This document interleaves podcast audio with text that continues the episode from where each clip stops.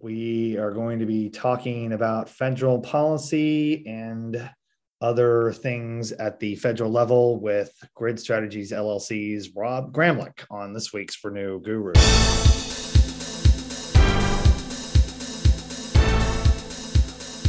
Hello out there in podcast world. This is Renew Gurus, your source for all things energy policy and politics in Missouri and beyond. I'm Executive Director James Owen, coming to you live on tape from Renew Missouri's Palatial Studios in Northern Columbia. Also joining me from the studios, the producer, Philip Forsica. Hey, Philip, how's it going?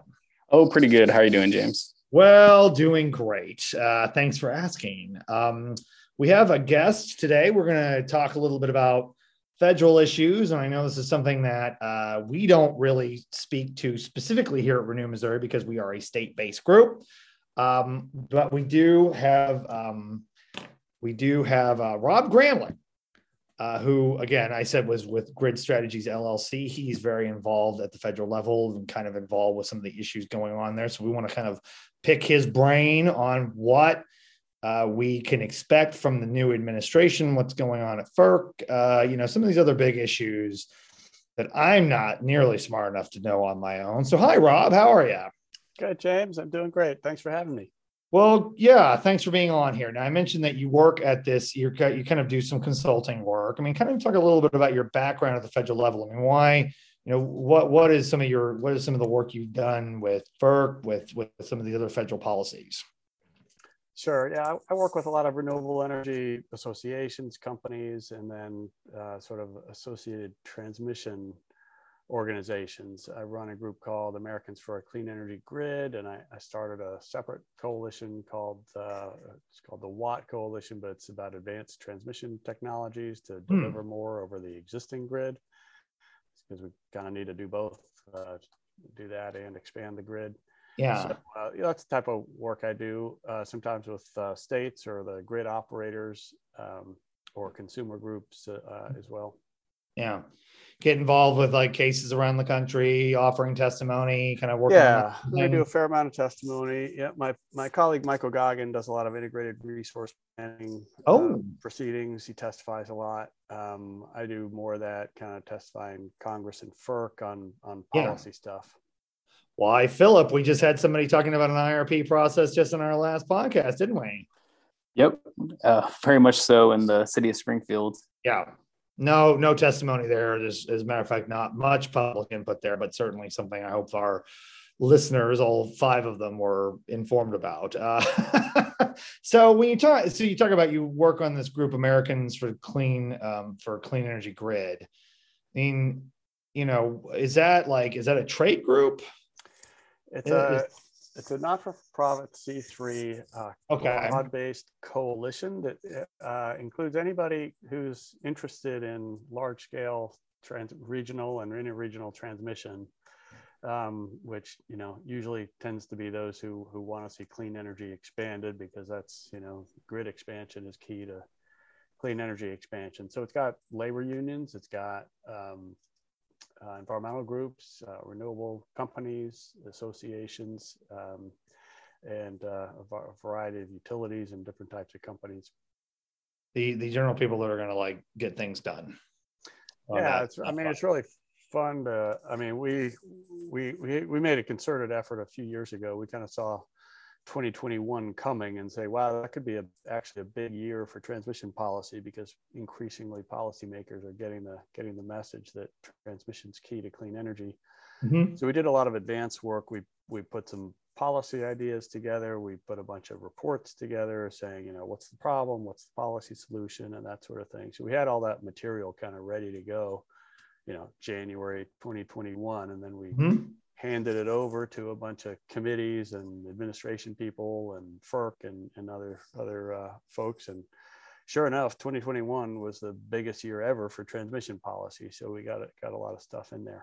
So very prescient on your organization's part. Um, so kind of explain, I mean, because this is something that we get asked about a lot here about like, well, what is the future of renewables? What is the future of the grid? And I mean, I guess, you know, we're talking about big stuff here. I mean, when you say it's a big year for transmission, Uh, it's a big year for that kind of policy. I mean, can you, in a, in a nutshell, if you're trying to explain this to a five-year-old, why is transmission so important to the to the issue of clean energy?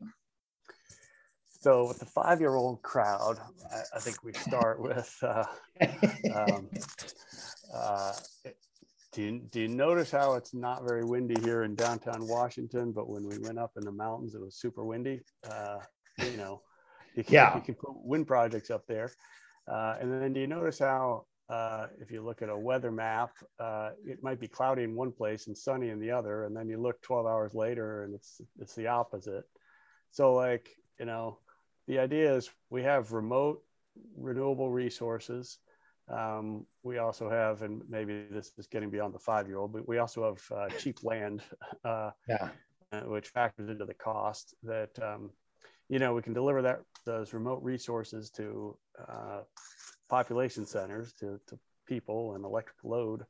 Uh, but we can also move the power back and forth based on where it's windy or where it's sunny, because it's, you know, it's not windy everywhere, it's not sunny everywhere, and right. the power ends up moving back and forth across these regions if you have a ro- robust enough grid. So those are kind of two different reasons why the grid becomes really important for uh, for clean energy. So, you know, that's, we've been explaining, so that was kind of a lot of that sort of, you know, you know, grid one oh one education mm-hmm. that we did on the Hill and with Congress and all that. Um, luckily, uh, there's a fellow who moved into Washington uh, who didn't need any education about that. He he uh, he understood that. His name's Joe Biden. He lives at sixteen hundred Pennsylvania Avenue, and he, you know, he he uh, he totally already knew or got somehow had been informed. I mean, obviously he's been around. Um, But he knew that, and his whole team has been all about this this initiative. So they've been really, I think, leading a lot of the, you know, policy development and fight and push, and, you know, yeah, some of these provisions. And then we can talk about the specific policies, but there's a bunch of them. Yeah. Well, yeah, because I mean, you know, I, I think that, you know, you hear a lot of grousing on social media about like, why aren't we doing more with Congress, blah, blah, blah, blah, blah. But I think when you look at the administrative efforts, regulatory efforts, uh, there's a lot to be excited about. Um, and yeah, kind of one, I just had to say there's no uh, there's no visual element to this podcast, but you were talking about how there's no wind in D C, but you are sitting in front of a painting with a windmill on it, which is just, I just had to point out because I, it just kind of made me chuckle for a second. It's just a very funny visual element. But you, but you talk about like, I mean, yeah, one thing that's important for people to realize is there is a lot of land out there where there's a lot of wind penetration, a lot of solar penetration, and you can build wind and solar there. But unless you have a way to move it to where people are going to use it, it's not going to do you any good. Yep. And that's why transmission is so important. Yeah.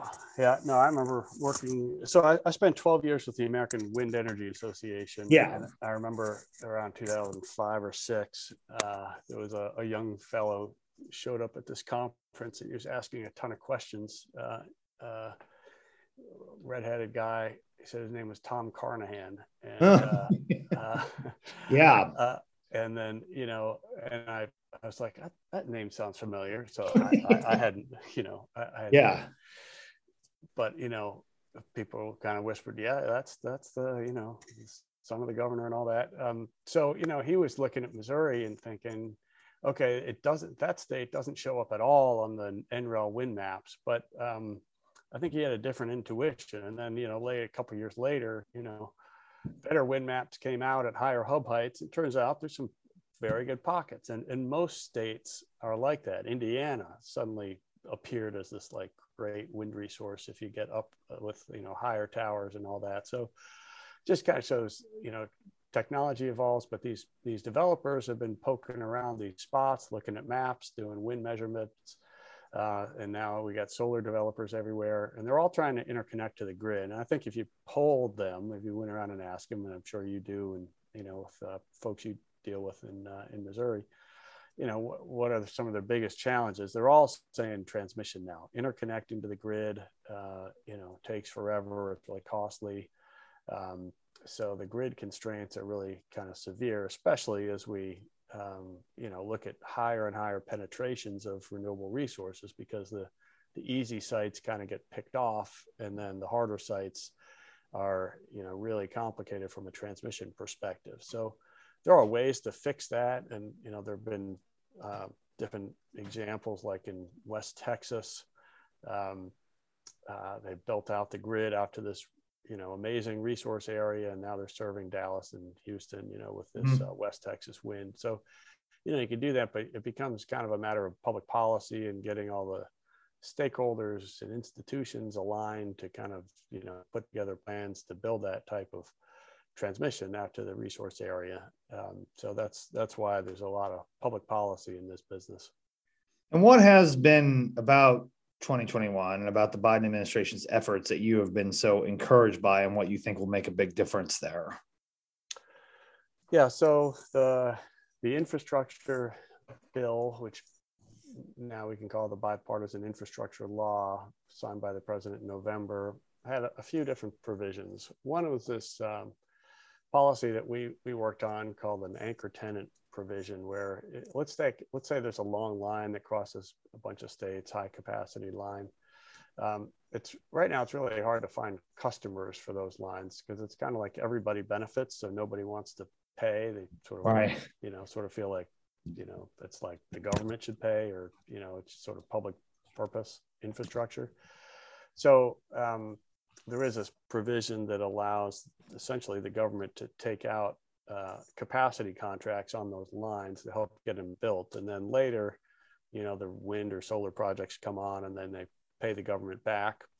And then that money goes back into a revolving fund. And then the government, Department of Energy in this case, can go out and, you know, do the same thing for the next line. So that's, that's one idea in there. Uh, it was proposed originally at twenty billion dollars, got cut down to two point five billion dollars in the process. So it's not transformative by itself, but I'm hoping that, uh, you know, that becomes a, a successful program and then builds up in the in the future. Mm-hmm. So that's one. Um, there's some other dollars in there. Smart grid investment grants can help with these uh, grid enhancing technologies, we're calling them now, that deliver more power over existing lines. Uh, a few billion dollars for that. Um, there's a couple of pots of five billion dollars for resilience related initiatives, which could also help for delivering clean energy. And then finally, there's some changes in the permitting um, regime, where if uh, there's a, a problem in a multi-state line, there's essentially a, an appeals process to the federal government to try to resolve it and, and issue a permit if necessary. Mm-hmm. Because I think, you know, because I'll tell you, um, in Missouri, when we think about these multi-state transmission lines and these things you're talking about, the one project that comes to my mind, and you're nodding your head, is Grain Belt Express. And I don't think I need to tell you uh, the level of challenges that that project is. I mean, we've literally been talking about that project in Missouri for eight years now. And it literally, in like, say, Illinois, which is a lot bluer, a lot more liberal, a lot more geared towards clean energy than Missouri is, they had to, you know, create a law that overrode an appellate decision to allow that to continue.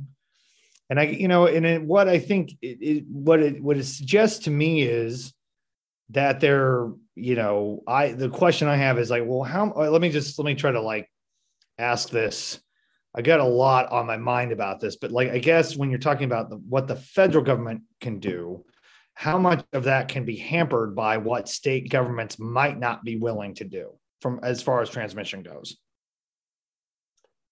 Yeah, well, there's a lot of tough cases. Uh, one thing I know this administration's looking at is maximizing every opportunity there is to use existing corridors. So upgrading capacity on existing uh, transmission line corridors, Um, stringing lines along highways, which if you talk to most transmission developers, they'll say, forget about it, the State Department of Transportation won't answer my phone calls. But uh, when the federal Department of Transportation, led by Secretary Pete Buttigieg, says, mm-hmm. sorry, you have to start looking at uh, transmission along your, your uh, highway corridors, you know, and ninety percent of the state D O T money comes from the federal D O T, right. you know, that can change. So we're, you know, we're trying to like break open some new opportunities. And, uh, you know, there's a line, you know, north of you that um, goes from Iowa into Illinois that's going under, underground along a rail corridor. So that's an interesting right. new uh, opportunity. there will be lines over that are, you know, typical overhead lines that go, you know, across farms and ranches and, and things too. And, um, uh, you know, hopefully, you know, what happens is ninety-nine times out of a hundred, the, the landowner and the developer reach an agreement, but then there's the one percent, and what do you do? Um, right. You know, this, uh, this new law can, can change the negotiating leverage a little bit and get states maybe at the table to, you know, get to yes, perhaps sooner, or find alternative routes that work perhaps sooner than they otherwise would. They can't just kind of ignore it and, and let it, uh, let it pass. So, um, you know, and the federal government, uh, you know, can actually get involved in, in some of the planning. Um, and then uh, we can also talk about the legislation here in Washington that has not yet passed, but I, I think uh, still certainly could. The elements of what was in the Build Back Better bill are still right. hanging out there. And that has things like, uh, what is it? It's like eight hundred million dollars for local community support for, you know, counties or towns along the route of a transmission line to give them some, some financial benefit, um, mm-hmm. and, you know, schools and fire trucks and things, you know, as well as technical assistance to get involved in uh, better or different uh, routing and siting. So hopefully some of those things will smooth things out and, and enable, you know, people to be engaged and find, find constructive solutions. Right. Um, well, um, and so, So, I mean, you know, and he kind of mentioned the underground uh, transmission line issue. I mean, you know, a lot of people ask that question, why can't, you know, like when people kind of raise a, a stink about transmission lines. I mean, I've always heard that's really expensive to do compared to like a traditional transmission line. I mean, is that, has that been made easier? Has that been made more cost effective? I mean, how has that changed uh, what we have to calculate on this? Yeah, it's been, been made a lot cheaper than it used to be. Uh, it used to be, you know, ten times the cost or something to underground. And that's, that may still be the case for uh, traditional A C lines, but uh, D C lines, uh, which is the type of technology that, um, you know, Grain Belt Express is uh, planning to use, and that uh, the Sioux Green line, the one that's underground along the rail, that's also D C. A lot of these really long lines are D C just because the economics get uh, better for D C if you kind of go through more than three or four hundred miles. Um, and though the D C lines you can underground for a lower delta, a lower cost difference um, relative to overhead, and it's something like, you know, I don't know, it's eighty, ninety percent. More, but it's not double, and it's not five or ten X the, the cost. So it's, uh, and you know, what I hear from developers also is, um, you know, you don't need to underground the entire uh, line. You can underground in certain parts where you may have, you know, uh, visual issues with a local community, or, you know, you might be going by a military training ground or something. You can underground parts of it, but that's a lot cheaper than undergrounding the whole thing. Mm-hmm. So, I mean, that is something we might see be seeing more of, you think? Yeah, yeah, more of. Not everywhere, and, and I, I would not like to see it a requirement, because I just don't think, yeah. I mean, it's, it's already, transmission's expensive enough. It's, you know, you don't want to add costs if you don't have to.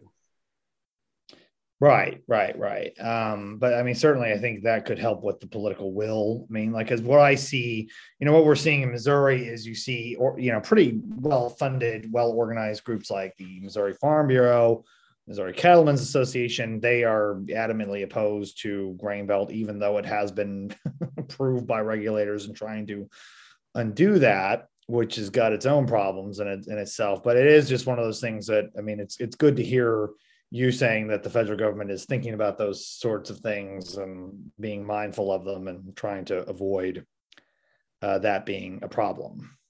That's right. Yeah. Um, so, you know, because another thing I hear, and this, and I know this kind of, and this is something that deals with at FERC, uh, and maybe we can tie it, deal into this a little bit. We've talked about this on previous podcasts about the energy markets, the transmission organizations. We have two of them in Missouri, the Southwest Power Pool in the western part of the state, MISO on the eastern side.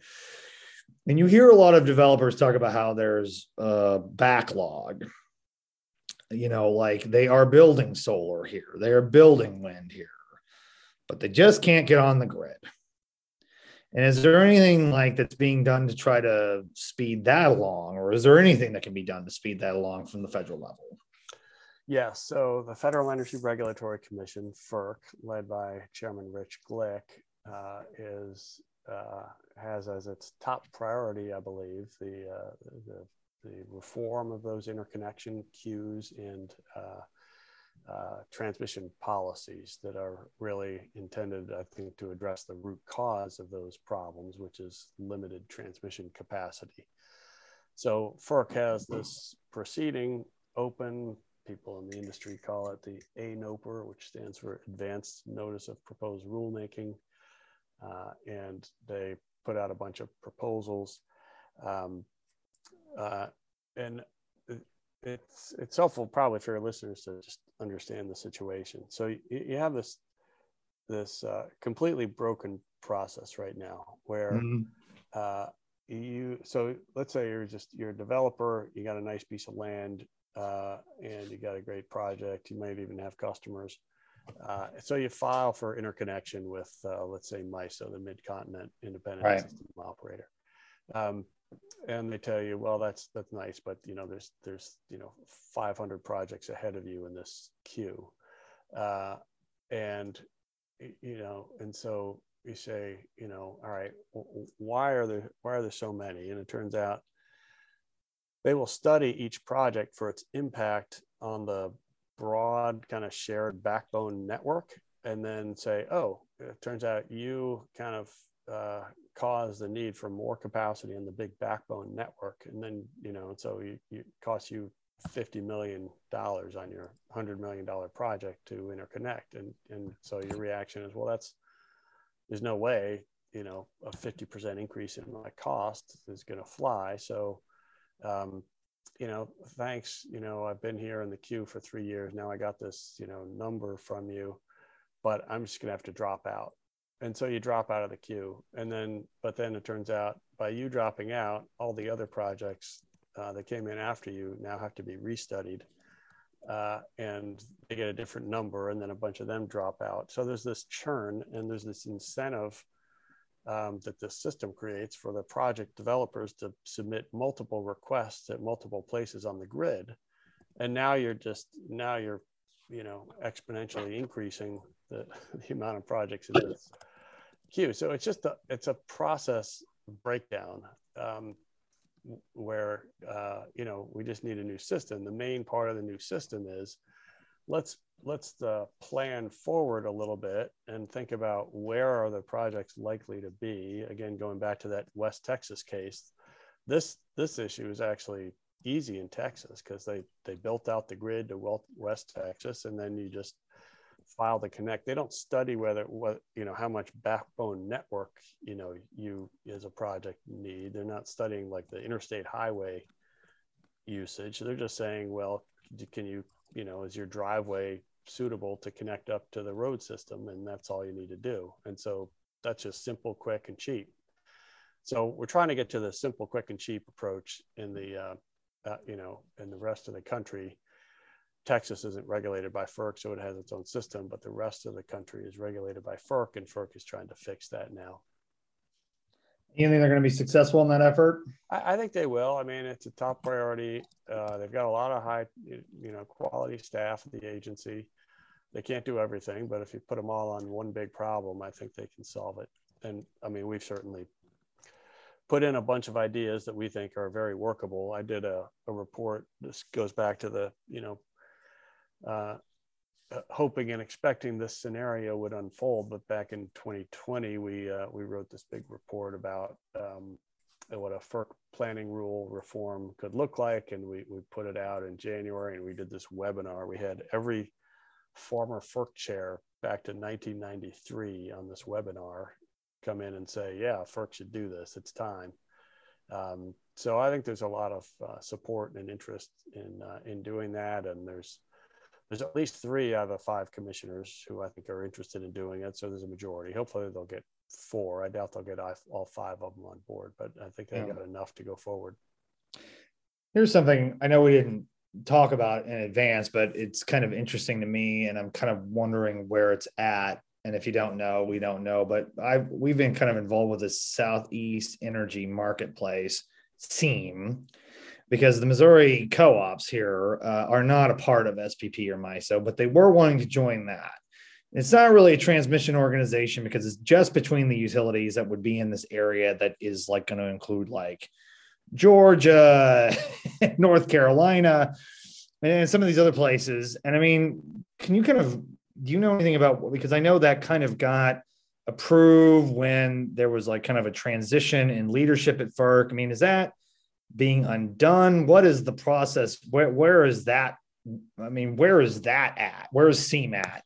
Yeah. Um, yeah, they had to, uh, they had to approve it by operation of law, meaning they, they couldn't get an order out um, under the uh, statutorily determined deadline, because I think they were locked two two. They had an even number of commissioners. Uh, and if you don't reject it or accept it, it goes into effect. So yeah. I think it went into effect on that basis. I think there's still certainly, you know, concerns that are going back and forth about sort of the governance and who gets to participate. And if you're right. sort of like in the club, what information do you get? How transparent mm-hmm. is it? Those sorts of governance questions. Um, but yeah, and and uh, the applicants, I think, have filed some uh, some updates to it. Um, but, you know, I think it is planning to go forward. I don't know what the start date is at this point. Mm-hmm. But it is something that's, I mean, certainly interesting, because you are seeing a, a big part of the country that was not otherwise part of any regional transmission organizations who are going to be, in theory, like kind of able to trade uh, power between themselves, at least. Yeah. I mean, I think it is an, uh, an indication and a recognition by uh, a lot of the utilities that are certainly not viewed as uh, among the more progressive utilities in the country that uh, yes you know, that large regional markets really are helpful and necessary as we go to a greater renewable energy penetration system. And they're they're seeing that, and a lot of them have their own kind of corporate goals on decarbonization, and they yeah. see how cheap wind and solar are. Obviously some of them were betting all uh, you know betting you know big time on nuclear and doubling down and tripling down and digging deeper into that hole. But um, I think they're they're they're all uh, going for a fair amount of renewables. So they want to move power around the region, and they wanted to, you know, do it on their own terms as they do. And they wanted to kind of keep FERC out of it and and not be as uh, probably open and transparent as say MISO and S P P are. But um, right, uh, you know, it does at least show the the. Uh, the necessity of that physical movement of power in a kind of a short-term market trading type of system. And so, you know, given where we are, I hope the thing just gets, gets better. Like, um, you know, if you remember back to S P P, when it got started twenty or so years ago, um, I think about nineteen years ago, FERC approved it. Uh, it was a very rudimentary and basic R T O. Like the trading system was not very sophisticated. It was just very simple. And but mm-hmm. every year they kind of kept going back and doing sort of a benefit cost of, well, should we add this or that functionality? And they kept saying, yeah, that would be beneficial. And you know, today it's a it's a very advanced R T O, and it gets, you know, at times around eighty-five percent of its energy is coming from wind. And you know, there's no way it could be doing anything close to that if it hadn't kind of gone through that progression of developing into a sophisticated R T O. Yeah. Yeah. So we'll see. I mean, that's what I've kind of told some of these other ad- advocates in the Southeast. I'm like, well, you know, Associated Electric can't do much worse. yeah. So, I mean, while you might be worried about whether or not in North Carolina that there might be limitations this presents with renewable energy, I'm like, we we can only go up from here. yeah, well, there is that. I totally agree. But also, you know, one thing to keep your eye on is, you know, watch out for anybody pulling out of S P P or MISO or oh. P J M Yeah. Um, by saying, oh, well, look, there's this SEAM option. Maybe I'll just rather do that, yeah. which would be a horrible backward slide. Uh, I, I, you know, I'd hate to see that. And it's also expensive to back out of one of those R T Os. And then, I mean, like several, it's like, it's not, is it ten million or twenty million or something like that to back out? Yeah, I don't know. There it's a lot. I mean, it's like, that's pocket change to a, to a uh, investor in utility. I mean, you're talking about ten million here, twenty million there, we're going to be talking about real money eventually. But I mean, it is, it is a bit of a, I mean, it's a process, but yeah, I guess that's true. Like they could just say like, well, that it's less transparent. I don't have to deal with all this other stuff. So maybe I'll just join. Yeah. Wow. That would not be great. Um, yeah. Good to know. Good to think. On it. Let, another thing for me to worry about. So if, if twenty twenty-one was good in terms of, you know, moving towards, you know, more transmission, you know, kind of as you had foreseen, I mean, what are you seeing about twenty twenty-two? Did we get a lot done in twenty twenty-one?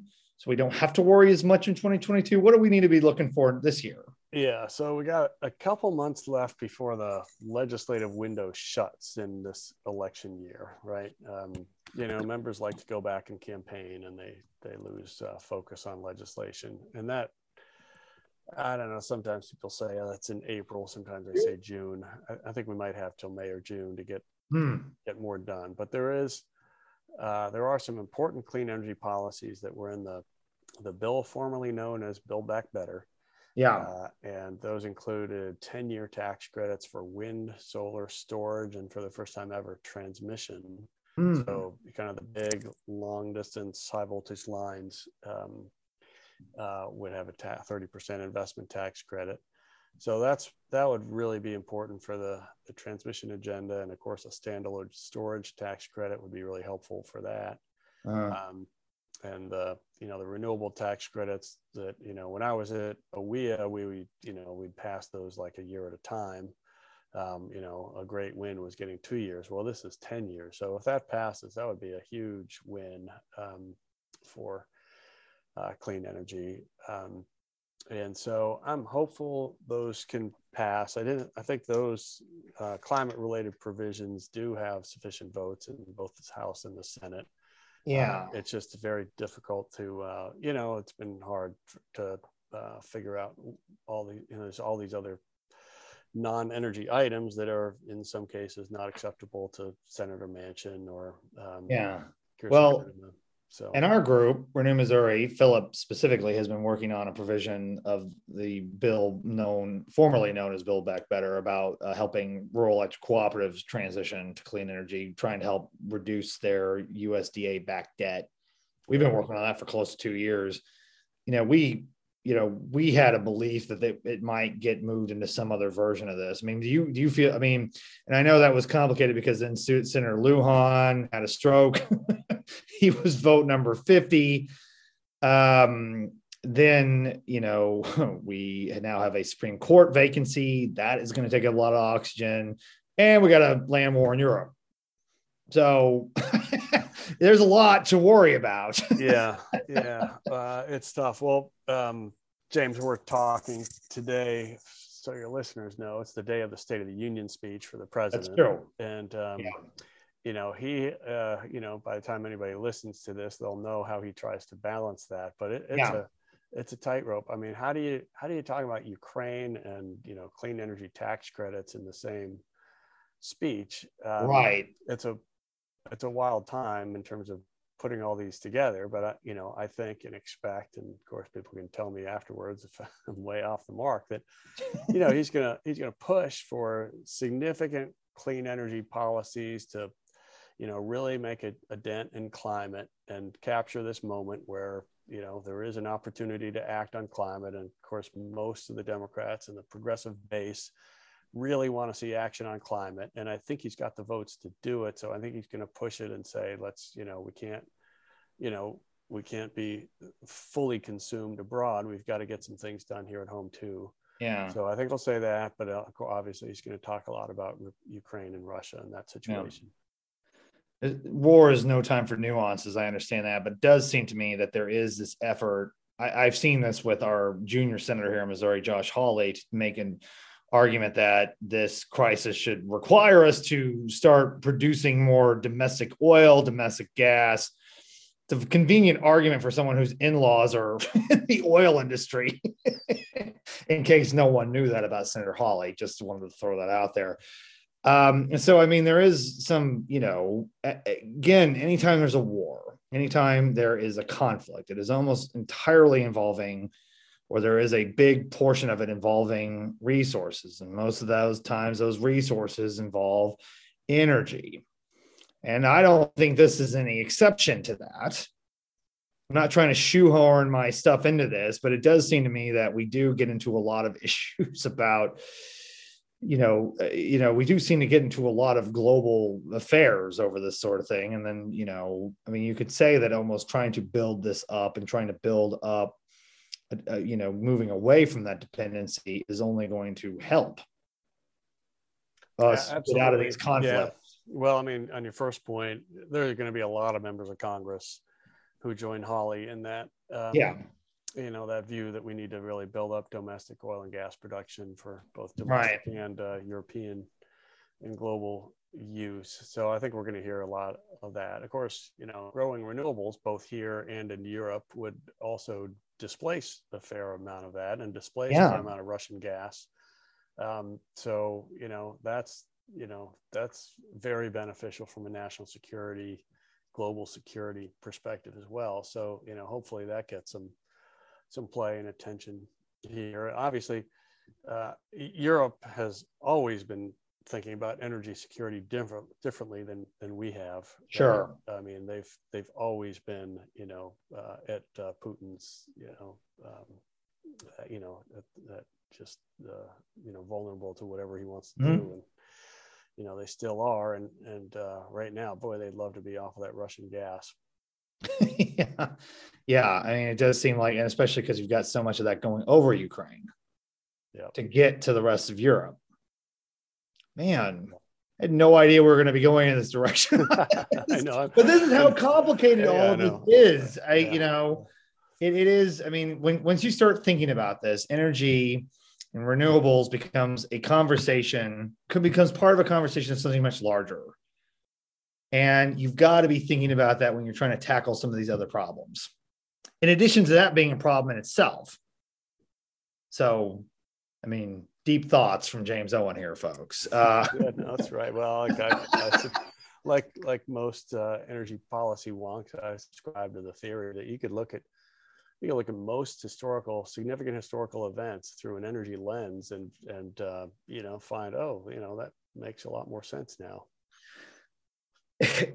I mean, Hanukkah is almost entire. Like you know, you think about like even like a very holy, sacred um, holiday is based on, you know, procurement of heating oil.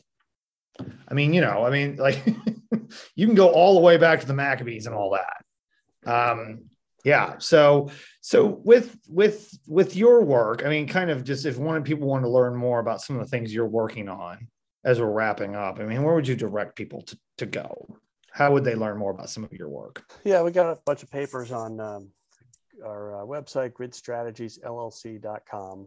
We put mm-hmm. a bunch of stuff up there, and yeah, we write about, you know, a lot of federal policy. We write about, um, you know, market design and markets for clean energy. Um, there's also a, a project I helped uh, create called the Future Power Markets Forum. You can get that on power markets dot org um, about what are these power markets supposed to look like ten years or more in the future with a high renewable wow. penetration grid. Uh, so that's an interesting project. And then the uh, we talked about um, Americans for a Clean Energy Grid, that's clean energy grid dot org, and the Watt Coalition is watt dash transmission dot org. So those are the main projects we're involved with. And yeah, and I mean, and, and you and you have you have a lot of confidence in how twenty twenty-two is going to look, how it's going to shake out. Yeah, well, you were asking about twenty twenty-two. I mean, so twenty twenty-two, you know, we we got these remaining provisions of the Build Back Better that yeah. you know, they could get carved out and passed, and I'm very hopeful that they will. So that that's uh, you know, over the next kind of few months here, we got a window for those. Um, after that, after say June, you know, the legislative window sort of ends, and um, I don't expect twenty, you know, the end of twenty-two or much legislation in twenty-three or twenty-four, really. So this really has been our moment. It's it's not that quite the end of the moment. A couple months left in this uh, legislative window here to get some big stuff done, um, and hopefully we'll get some more done. But then, you know, after that, I think it turns to implementation at the Department of Energy, hoping for some, you know, leadership there to push on transmission and power markets, and then, uh, you know, a lot of uh, opportunity at, at FERC, and they've got, um, they're, they're, I think, going to try to get a lot done here in twenty twenty-two by the end of the year. All right. Seems like a lot to try to get done in four years. Yeah, well, you know, remember when uh, after this election, you know, a year ago, uh, a year and three or four months ago, people were saying this is the moment to take care of all of our climate problems. Yeah, right? And uh, you know, that's that's kind of scary to measure our progress by that standard, because that that's such an ambitious standard, and no, we're not yeah, really close to uh, meeting full decarbonization targets with the policies we're passed, they're passed, or even, you know, I guess we get we get a lot closer if these remaining provisions pass, but um, you know, still probably not all the way there. Yeah. And I mean, then you see, I mean, since we've kind of like put a timestamp on this podcast yesterday, we had another report get released uh, that didn't really have a lot of optimistic things to say. I haven't read it, but I mean, certainly it does seem like we are in mitigation mode at best. Yeah. Yeah. We're living. We are trying to undo uh, and make, keep this yep. from getting worse. Yeah, that's right. We're like we're like li- living, you know, the coronavirus, COVID is endemic, and uh, climate change is endemic now. We're living with both. So there we go. Happy yeah. note to end on. Sorry. What a time to be alive. um. Yeah, we'll certainly be writing about this a lot, I think. Yeah, uh, but look, uh, you know, maybe happier notice. Uh, there's broad recognition from all the utilities and policymakers yeah. on both sides of the aisle that wind and solar are have to grow dramatically and will grow dramatically. So, you know, we had yes. seventeen gigawatt wind year last year, and uh, you know, the, the industries are just going bang, gangbusters, and they have to, and they need to hire a lot of people and, and keep going. So that's, you know, got a lot of work to do. A lot of work to do. And we will be doing that at the state level. You'll be doing it out in D C at the federal level, and it's going to take a lot of people getting this done. Absolutely. Including all of you out there. Is that Rob? Again, thank you for your time. Thank you for your insight. I would, I would love to have you on again if we could talk about more specific stuff. I just kind of wanted to hit like the high points here. So you were great. Thank you. Sure thing. And thank you all for listening. If you like what you heard today, uh, subscribe to this on any uh, major podcast platform. Leave a review. Share this on your social media um, uh, uh, postings, and make sure that other people get to see it. On behalf of Renew Gurus, I'm James Owen, uh, wishing you a good day and a pleasant tomorrow.